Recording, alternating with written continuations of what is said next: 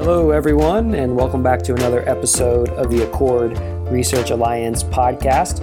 My name is Nathan Mallonee, and I work at Living Water International as the Senior Director for Program Development and also one of the co hosts of this podcast.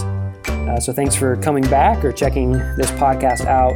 If it's your first time, hopefully you enjoy it and subscribe and tell others who might be interested in it about it.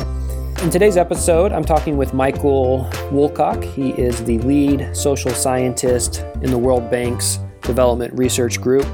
And for the past 12 years, he's also been a lecturer at Harvard's Kennedy School of Government.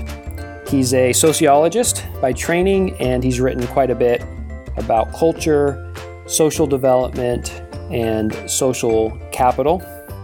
Michael is also on the editorial board for Accord's new journal, uh, which is called the Christian Relief, Development, and Advocacy Journal. So I asked him what might be some good prompts or ideas for papers that he would like to see submitted. And so if you're looking to submit, since there is an open call for papers right now, you can perhaps run with one of these ideas. But in addition to that, we also talk about his journey to the World Bank and Harvard from his home in Australia. He gives his thoughts on what some of his most impactful research and work has been over his career. We dive into uh, his recent book, which is on building state capability, and uh, get into a little bit on his approach or even advocacy for really taking a mixed methods approach to research when it comes to international development. So it was a great conversation. I really enjoyed it, and I hope you will as well.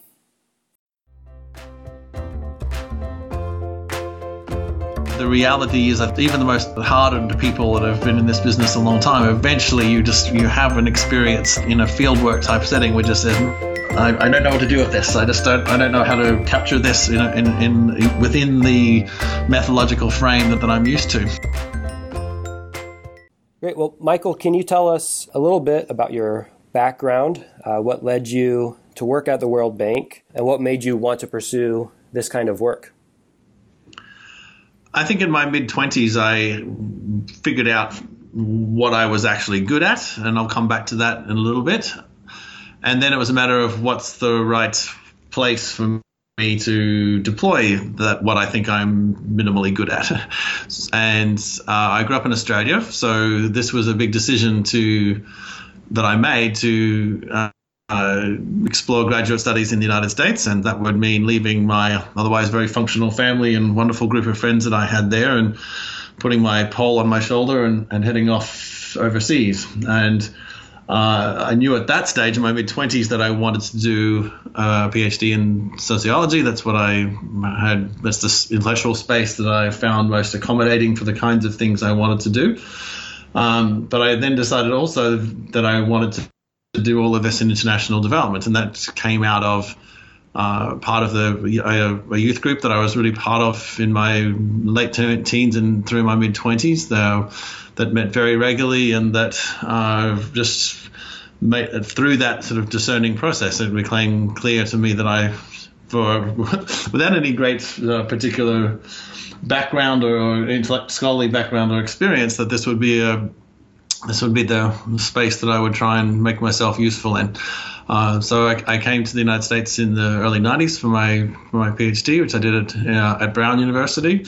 Um, but I didn't again didn't start that thinking my heart was set on a on a life and a career at the at the World Bank. I just uh, was making it up as I went along in that sort of sense. I had come from an academic family. I kind of and I had had an academic appointment in Australia before I, I even came to graduate school here. So I kind of logically presumed that, that would be the next thing to come for me. But uh, I, through a combination of good luck and good management, I guess, or, or faith, or I don't know, something, I uh, happened to be finishing my PhD at the time when the World Bank's research department, for the first and only time in its history, uh, opened itself up to a, a, non-economist. It's a group here at the in Washington that's about between, depending on the year, between about 70 and 100 staff uh, that are exclusively economists.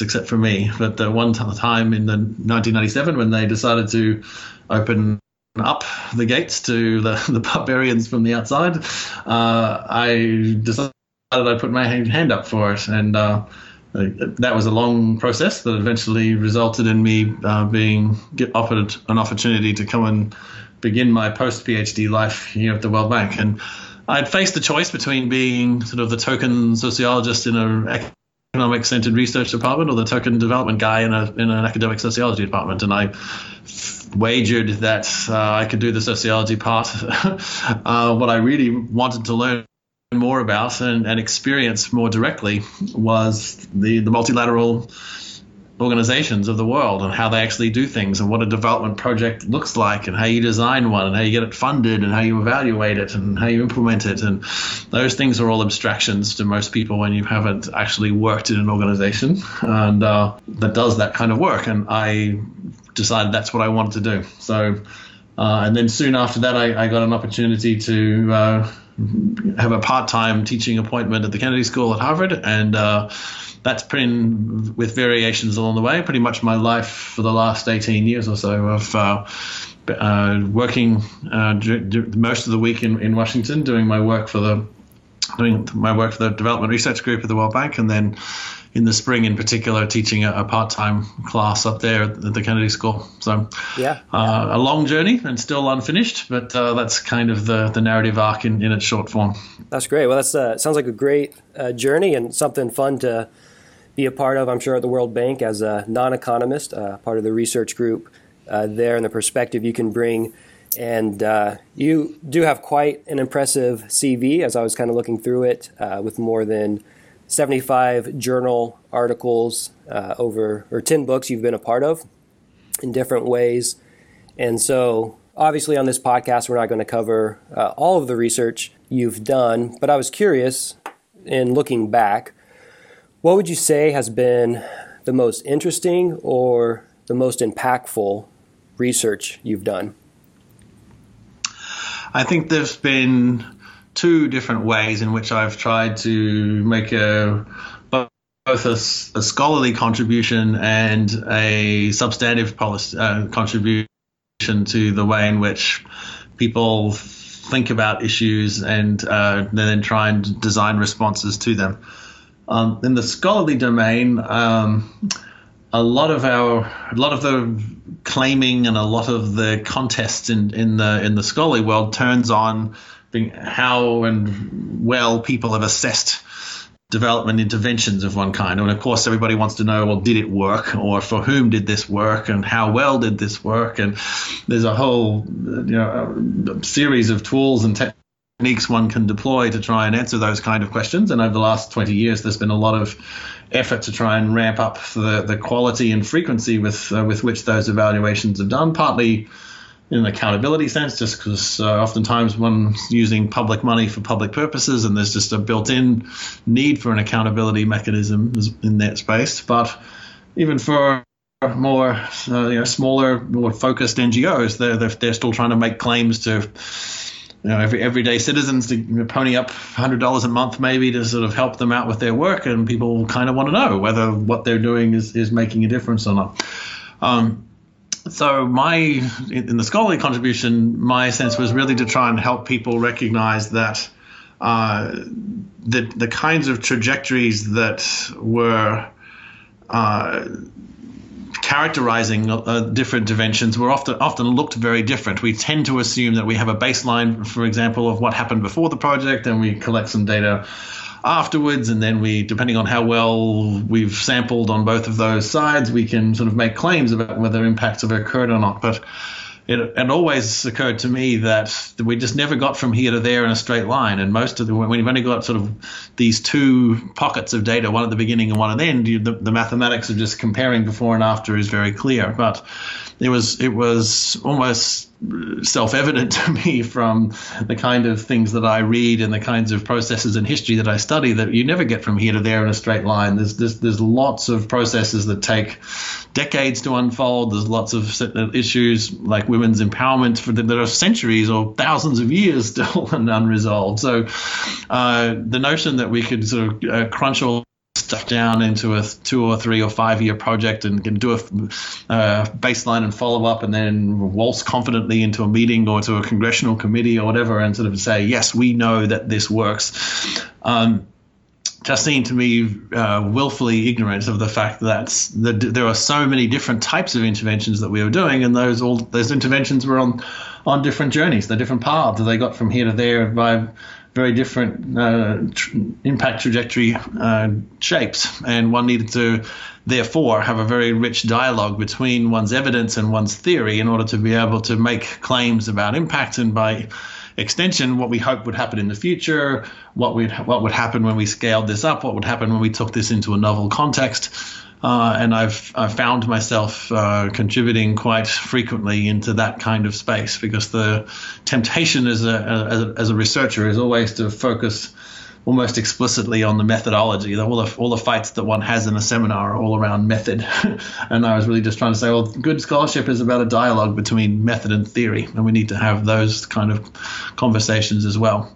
The other uh, more uh, policy oriented kind of space, which draws in some sense on what I just said, um, is bound building uh, efforts to build the rule of law. It's one of those nice issues in the world around which the political left and the political right agree, maybe for different reasons, but there's lots of nodding heads in any seminar room you give, whether it was at the Brookings Institution or the American Enterprise Institute or anywhere else where where people would say yes, yes, yes, we're all very supportive of the importance of the rule of law, and you would think uh, that if there was this big ideological consensus and an agreement uh, between rich and poor countries across the global north and south, again, everybody sort of agrees that this is something that's a defining characteristic of what development's about, and uh, if there was and there is such a consensus, you would think that would map very nicely onto a well thought out theory and body of experience about how to actually do that.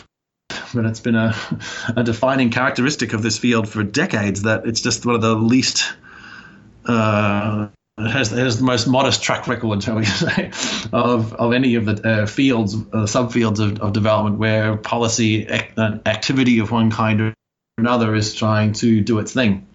And uh, trying to explain sort of why this was so hard to do. Why, why, despite the fact that everybody agrees on it, it's not uh, is this particular task so difficult? And um, work that I did for many years with a, a program here at the World Bank that I helped set up and, and populate and fund uh, was was the Justice for the Poor program, and we we did worked on that for about the best part of 15 years or so, uh, looking at all sorts of transitions in, in rural systems from the more formal, uh, the more traditional and, and, customary mechanisms of dispute resolution and how development, broadly defined, began to codify all of that and turn it into laws and guys with uh, robes and wigs and hammers sort of dispensing this thing called justice. And uh, trying to track the processes by which those uh, transitions did or did not happen uh, was was was a much at a much more granular level, not just by reading more books about it, but actually going out and having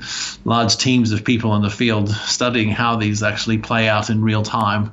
I think has really helped to contribute to uh, a whole broader recognition around the role of justice. And I'm certainly not going to claim any causal role in this, but the the fact that access to justice for all is now enshrined in Sustainable Development Goal number 16 is sort of one manifestation of a, of a, a broader awareness across the development community that uh, uh, procedural justice, how things happen as well as, as whether things happen, is uh, is a really crucial part of um, life and a really crucial component of having in place effective mechanisms for dealing with all the contests that are that are surround development. So mm-hmm. those are the two big areas I like to think that I've uh, uh, made a, a, a modest contribution, um, but mm-hmm. always done with teams of amazing people, and uh, yeah. and that's really where I, I, want to see further work happening as well. That's great, yeah, and um, and just real quick, going back to the kind of the first point um, you were making about development never being a straight line. I think that's something that jumped out to me just as someone working at an NGO to where we are doing a lot of baselines and endlines and uh, and and doing those calculations you're talking about.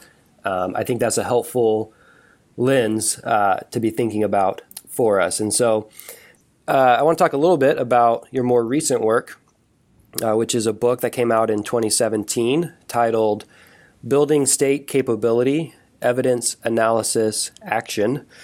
And it was co authored with Matt Andrews and Lant Pritchett.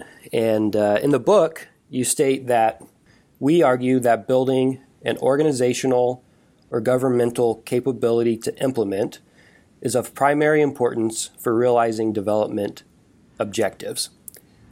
And so I'm just kind of curious what, what led you uh, to want to write this book?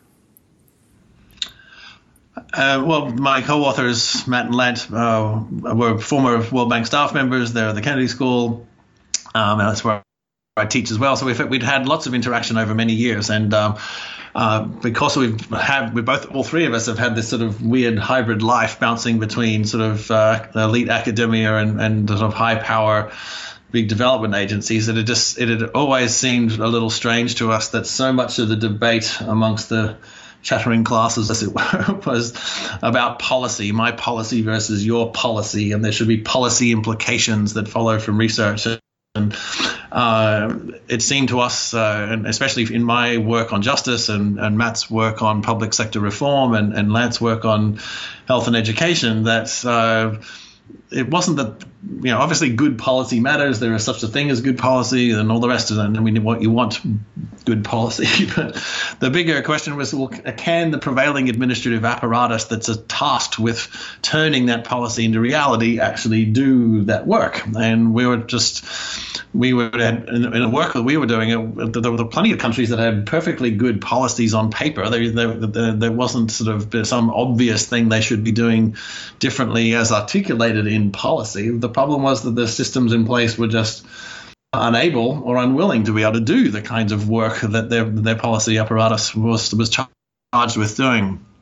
And that sort of work I mean, in the multilateral agencies sort of gets usually uh, cast as something called uh, capacity building of one kind or another. And it, again, so it wasn't that this issue was ignored but even there, in, in this, when it was addressed, it seemed to us that the dominant ways in which this was addressed was through you know, technology upgrades. We need, you know, they're, they're running a public financial management system with sort of technology from the 1960s. They should uh, modernize and upgrade, and we can fund, uh, so you can spend multiple millions of dollars on a whole new fancy uh, uh, software package to be able to run your public finances, and that looks very impressive. But it always, when Matt was doing that kind of work, he just said, "Well, it's just kind of weird because the, the old system keeps on going because that's what people actually know how to use, and this all this new stuff is just is just epiphenomenal. It sort of just it's like camouflage. It, it exists on the surface. It makes things look nice. It can convey some form of external legitimacy,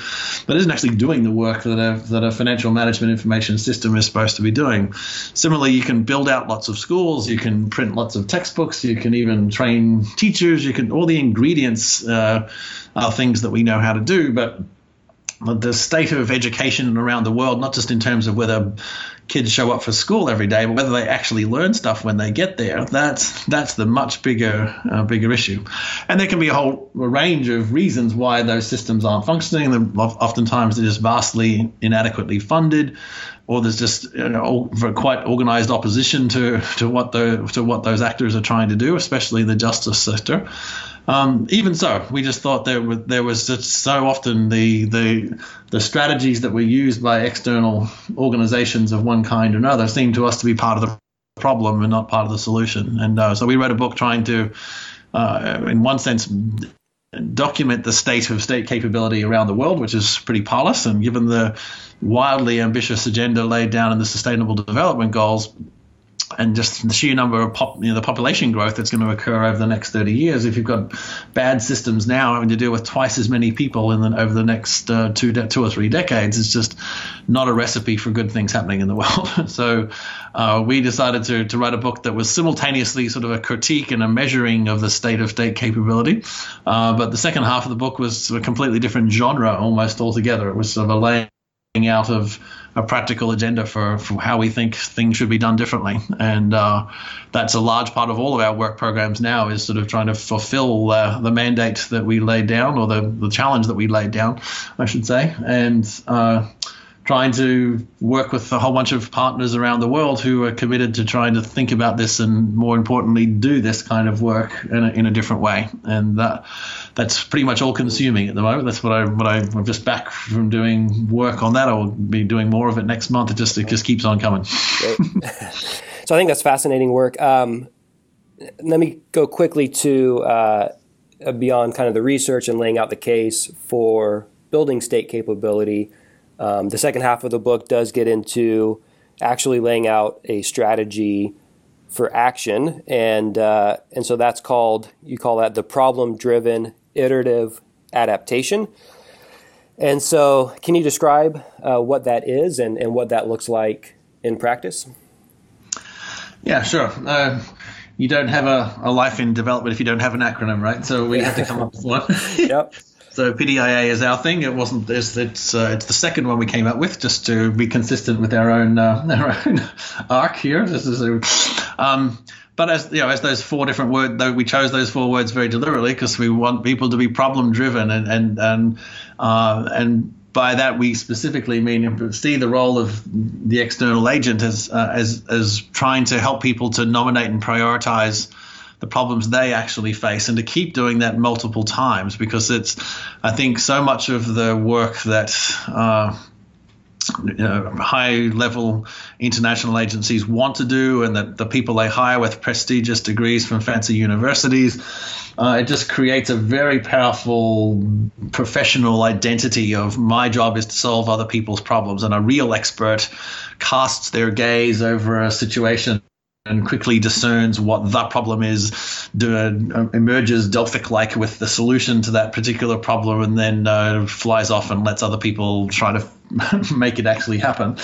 And, uh, and uh, the very essence of working with complex problems is that the very essence of what the problem, problems, or interacting nature of multiple problems that underlies the, the, the issue is not clear, and most of those problems then don't map neatly onto a technology that for, for responding to it, and the indicators for measuring the, the health or illness of those particular issues at a particular point in time aren't clear either. And so it's, it's just a one. It's just very messy, but no less important. You know, if we're trying to track the the state of our marriages over the course of a year, what would be there's no indicator that we would have like a heart rate or a blood pressure that we would use to be able to sort of it's all it's inherently subjective and experienced and felt. And uh, I think a lot of issues pertaining to legitimacy and the and process legitimacy in particular. This, this you can ask people on a scale of one to ten, sort of how how legitimate was that decision to you, and you can aggregate all that up across ten thousand people and get a number and publish it. But uh,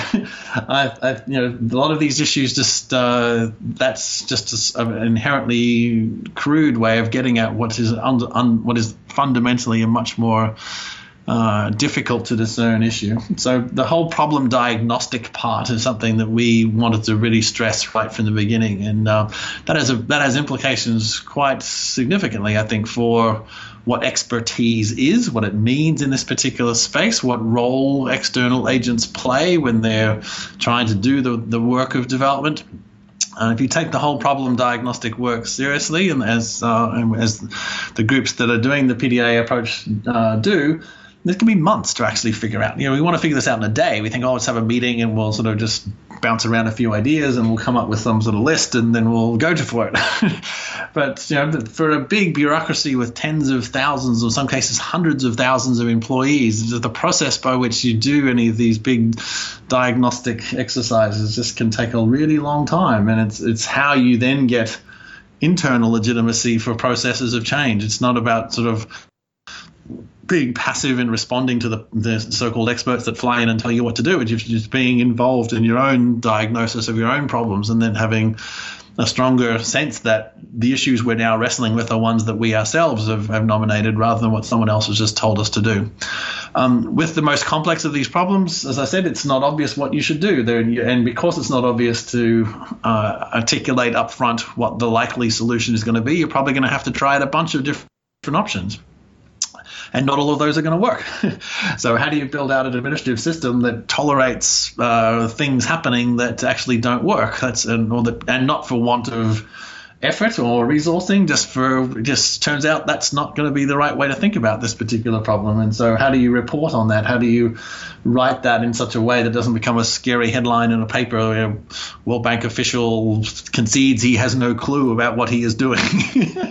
Uh, you know, they're, they're, they're, that's just not nobody wants that. So uh, how do you protect the space for doing this iterative work where you're experimenting you're learning and changing and adapting in real time in response to uh, a space that's been created for doing that kind of work. And that takes a very high level of political support to protect people for doing that kind of work. Because everybody knows their political enemies are going to be quick to jump on any sort of sense that people are just flailing around and um, with like headless chickens and don't really know what they're doing. Um, and then ultimately, the, the, adaptation part is sort of how do we keep the, uh, the iteration and adaptation part is all, also about really trying to put that process uh, in constantly in motion. It's not a one-off exercise. That you have to build you build capability in the same way that you build capability to ride a bicycle or to play a musical instrument or to learn a foreign language. You you learn it by doing it, not by listening to lectures on it. You have to actually do this kind of work itself and uh, again, when in the in the world of development, so much of it is seen around the, the cult of expertise of, of external partners that come in and tell people what to do or actually do the work themselves. And uh, the essence of a PDIA approach is, is uh, getting people on the bicycle and uh, putting them at the top of the hill and helping them to figure out how to ride the thing because it's uh, unless they themselves learn how to do this kind of work, uh, then it's really just uh, they're just copying somebody else rather than owning it and being able to build up their own collective skill set for doing this kind of work. And I haven't got time here, but that's just, that's just not how most development practice is done. It's certainly not how the whole work on the rule of law is done. And rule of law is quintessentially done through expert driven, fly in a model from the outside and then just hope it sticks and grafts onto what's already there. But if you took an approach to justice where you begin with what the problems for citizens look like and what the uh, demanders of justice look like rather than just working exclusively on the supply side of justice, you end up with a very different kind of lens through which to see this challenge, a very different entry point for which you begin to start addressing it, a very different kind of expertise that you mobilize to try and respond to it. And uh, that's been the sort of the I don't say call it a revolution, but that's been the change in mindset, shall we say, that we're trying to to bring about. Um, as a complement to orthodoxy, if you want to build a bridge and a road, there's an, there's an entirely sensible set of administrative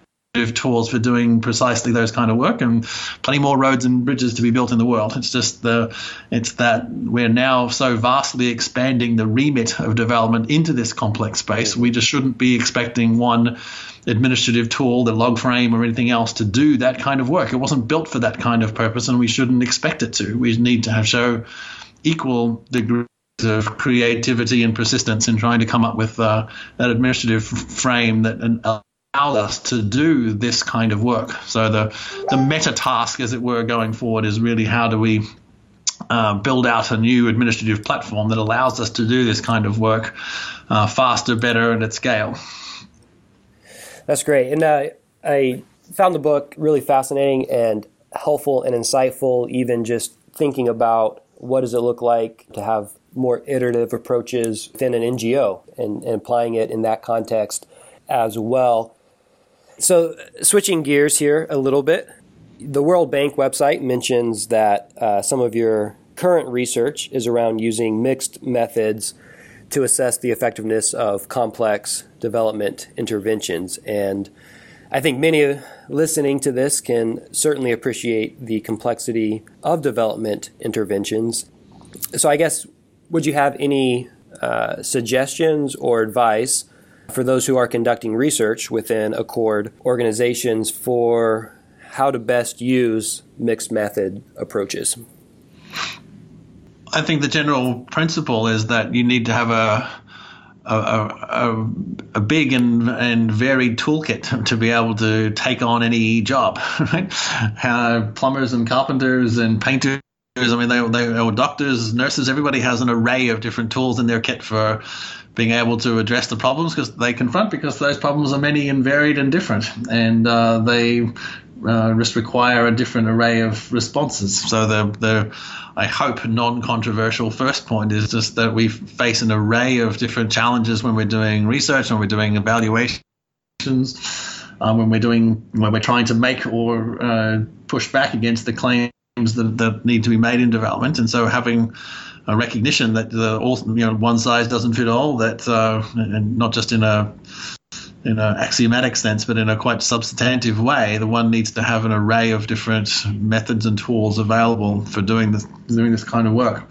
And one is often working under various uh, quite severe time, budgetary, and, and uh, human resource constraints. we we never have enough time to do this kind of work. We're under a lot of pressure to tell stories one way or another that support a prevailing reality. If your job is to assess a big national program, the president or the prime minister, of course, wants happy stories to come out of that. Or if you're doing a, a flagship program for a mayor in a city on the eve of an election, you know, being the researcher that comes up with uh, the finding that, um, yeah, maybe this actually isn't working so great.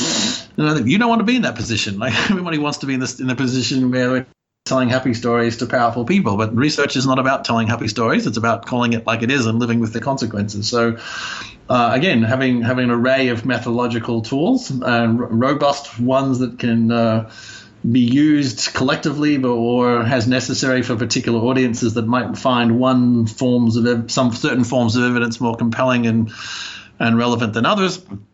Uh, that's that's all another part of it. Um, and I, this, what I just mentioned there is is the fact that you're not just doing research to keep another bunch of researchers happy. That's I mean, that's quality control. That's how you assure that the, you're meeting professional standards. But uh, what comes out of an evaluation has to be usually has to be conveyed to very different audiences, and uh, learning how to be able to speak different methodological languages and use different forms of evidence to be able to speak sensibly to policymakers who may not know one end of a regression model from another. You've got to be able to have uh, at your fingertips uh, ways of being able to turn all of that into a vernacular, into a, into a local language that resonates with uh, with your audience and the people whose taxes may have been paying for all of this. Um, so again, the, the methodology is sort of just done pragmatically for the purposes of upholding professional good practice, but it's also done to help convey uh, the findings of what you're doing to the uh, different kinds of audiences who have very different understandings of what counts as a question and what counts as an answer. and so uh, those issues are, are, true just in the strict interdisciplinary uh, sense of uh, university life, but it's even more powerful when you are speaking with people who aren't who aren't whose job it isn't necessarily to be particularly sophisticated methodologically, but whose job is to vote one way or another, up or down, on on, on often very consequential pieces of legislation or on, on funding uh, revenue streams. So again, however you get at it, it seems to me that you just, as any serious researcher needs to, even if they're only if their particular skill set uh, takes many years to acquire and inherently sort of tends to be grounded in and, and trained in one particular discipline, uh, you haven't got to hang around this development business too long to realize that you know, oftentimes you have to do a lot of entrepreneurial work in research as well because you haven't got a perfect set of conditions to work under. You've got to improvise and optimize, and uh, having an array of different options at your disposal really helps you to do that in a more pragmatic and more efficient way.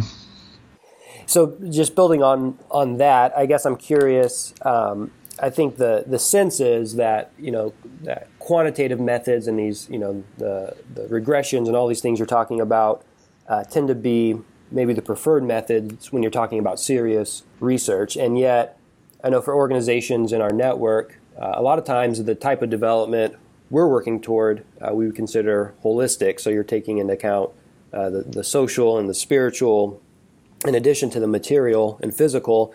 So a lot of times we're looking to the qualitative tools uh, within the within the toolkit.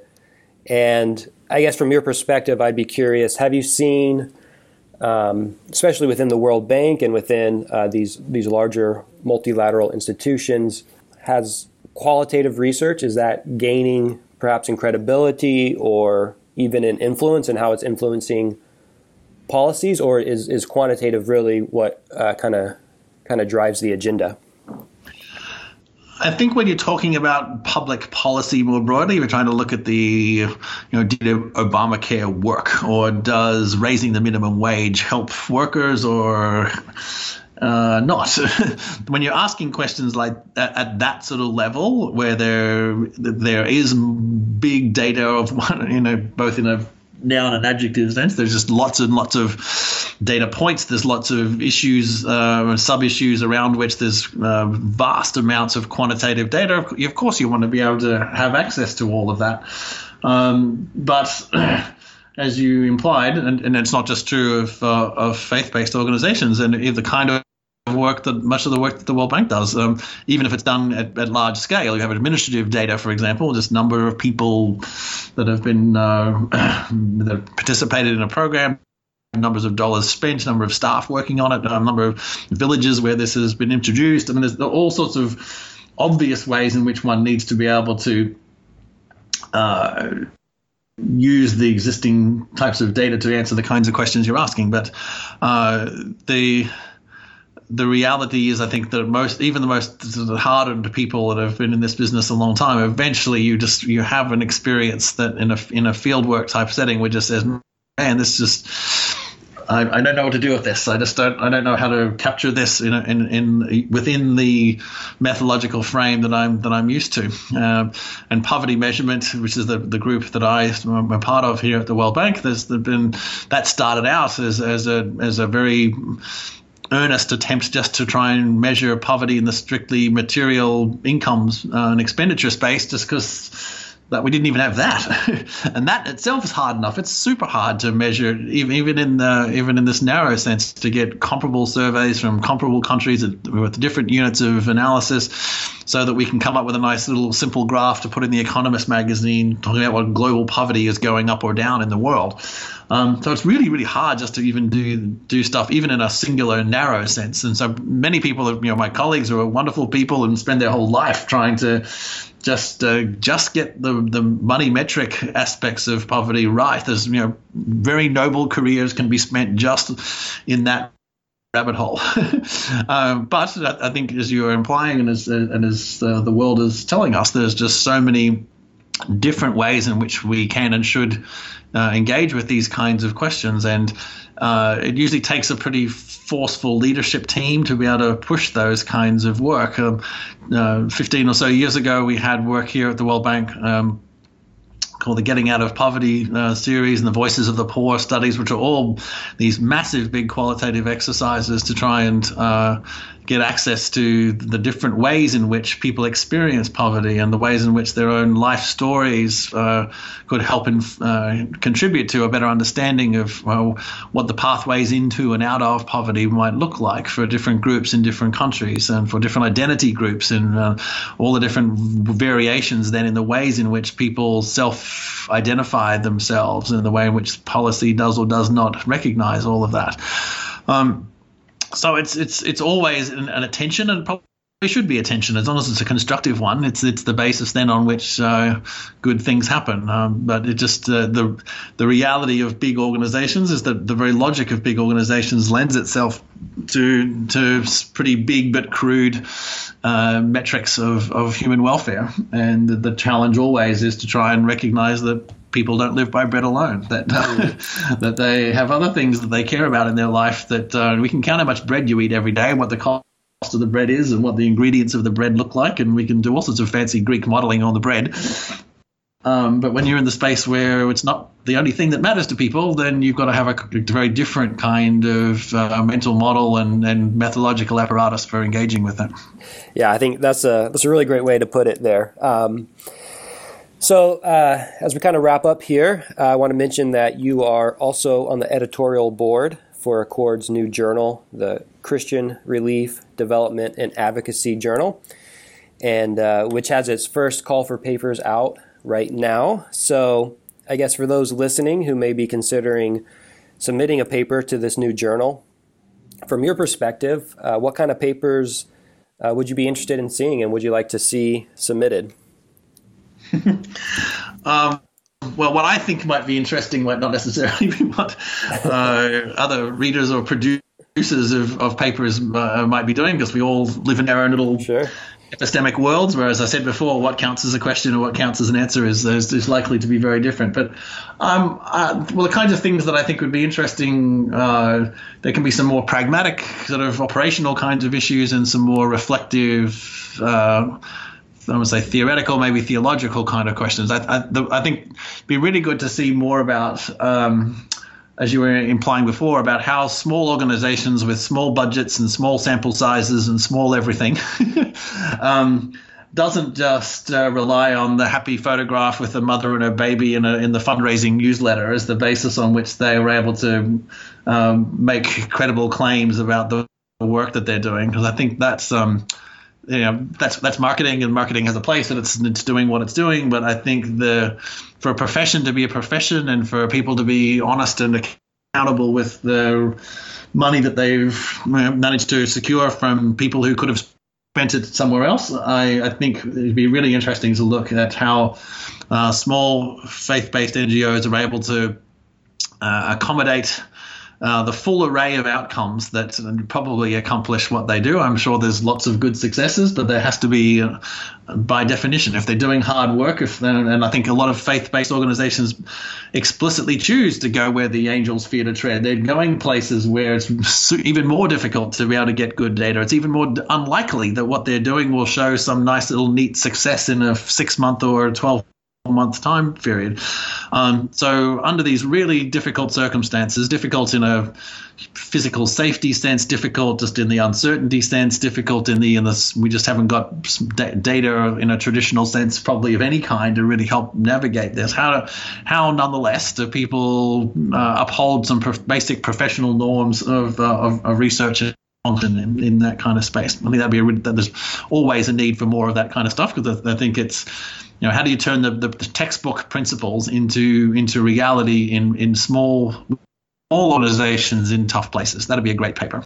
Um, and just and also the one that I had a student of mine wrestle with uh, recently who was, who was Jewish, but um, she was really intrigued by this idea that there have been uh, obviously in Jewish theology that has been thousands of years of invocation that people should tithe. They should give their money. They should and give it to the poor. Or they should give it to try and, in, as, as a general principle, sort of do it to make the make the world a better place. But why was there never any corresponding imperative to um, put put it where it's going to have the biggest impact. Like have, put it where it's going to and, and, try and be more strategic in, in sort of placing this. You should optimize the allocation of your tithing to those places or organizations or issues around which you can think you have the biggest impact. And, and that's not I don't think that's biblical. I, I, not just and not just Jewish. I think it's a, a Christian thing as well. We don't we don't have any sort of theological imperative, I don't think, that we should be obsessed with the, the, the high impact of our work.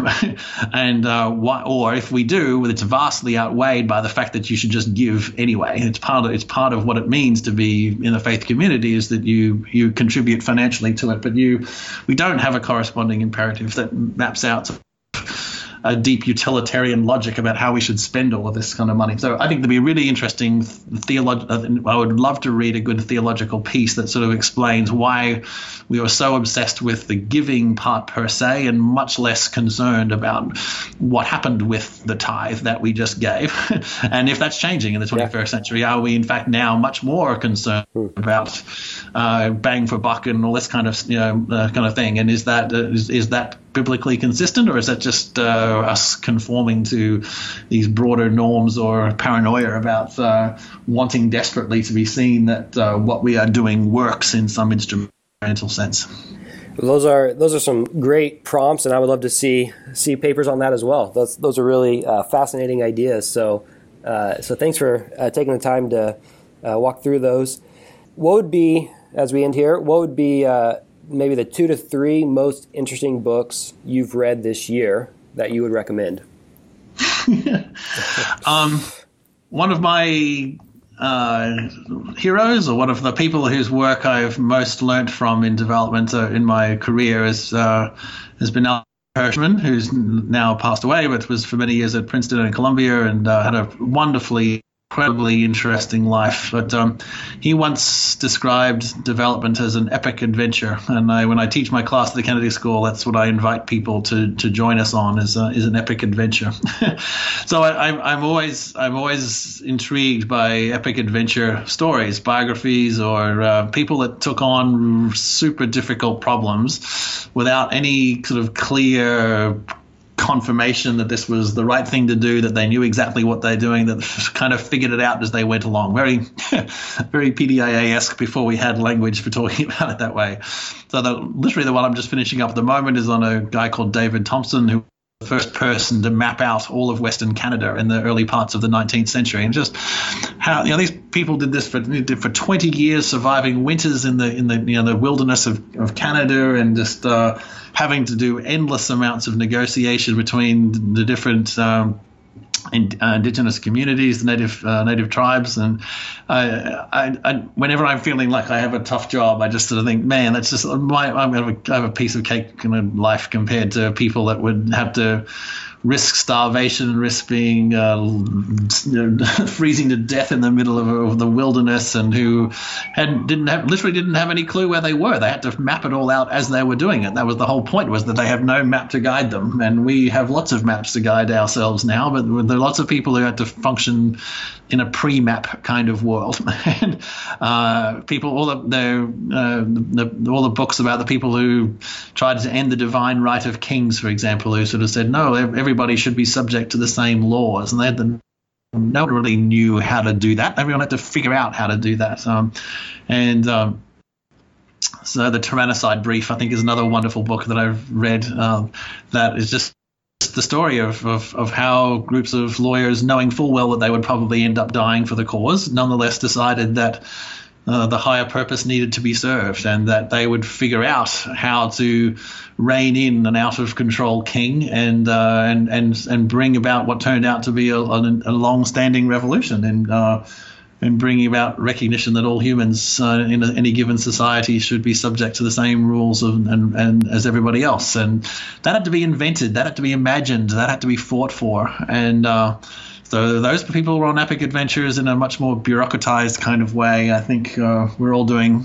we're trying to codify and manage all of that through nice little Excel spreadsheets and uh, log frames and all the rest of it. But we're still trying to map out what is is inherently a very uncertain process and uh, keeping it a little mysterious, keeping it uncertain, being okay with the fact that we don't have it all perfectly mapped out and we never will, and we don't want to live in a world where we do. Uh, I think that's all. Anyone who's sort of embodying that sort of spirit in their work and uh, can write about it. That's the stuff I love to read. That's awesome. So I'll uh, I'll make sure and put a link to those in the in the show notes if anybody wants to uh, to check those out as well. And now, uh, where could people find you and your research online? Where should they go? well, it just sounds very vain, but uh, Google me, as they yeah. say. Like, yeah, that's seriously. I, I I do a whole bunch of different things. So my, my I guess my World Bank web page sort of contains the stuff that I do in, uh, through the World Bank because that's just that's that's just done sort of uh, in a performative kind of way. But um, have stuff at the Kennedy School. I mean, I, I, I, deliberately don't want to have it all centralized. That just creates more work and yet more people to respond to. So I'm very, I, am okay with. I, I am, I'm optimizing really just in terms of the things and people that I can say yes to. But uh, if you just you know type my name into as, as I said into Google and then uh, or Scholar Google, I mean all the stuff I've written is uh, is all of, is in, is on my Scholar Google page. So uh, all the papers I've written, all the things that I about for a living are, are all there. Um, or if, if you want to ask a specific question, you can email me and let's find outable on the internet too. Same way everybody else would do it. Wonderful. Well, it's been uh, it's been awesome talking with you. I really appreciate uh, you taking the time to do that, and excited that you're on the editorial board for the journal. And hopefully, you'll be able to see some of those papers uh, that you're wanting to see um, come in. And, and just want to thank you for the work uh, the great work you're doing at the World Bank and at the at the Kennedy School, and I uh, really enjoyed talking with you. Very good. Thanks, Nathan, and thanks to everyone else who's uh, been following this along uh, wherever they are right now. Uh, we both of us uh, appreciate make you, you making the time for that because if there's no audience, this is we're the tree that fell in the forest and no one cares. Absolutely. Have a wonderful day. All right. Thanks, Nathan. Bye bye.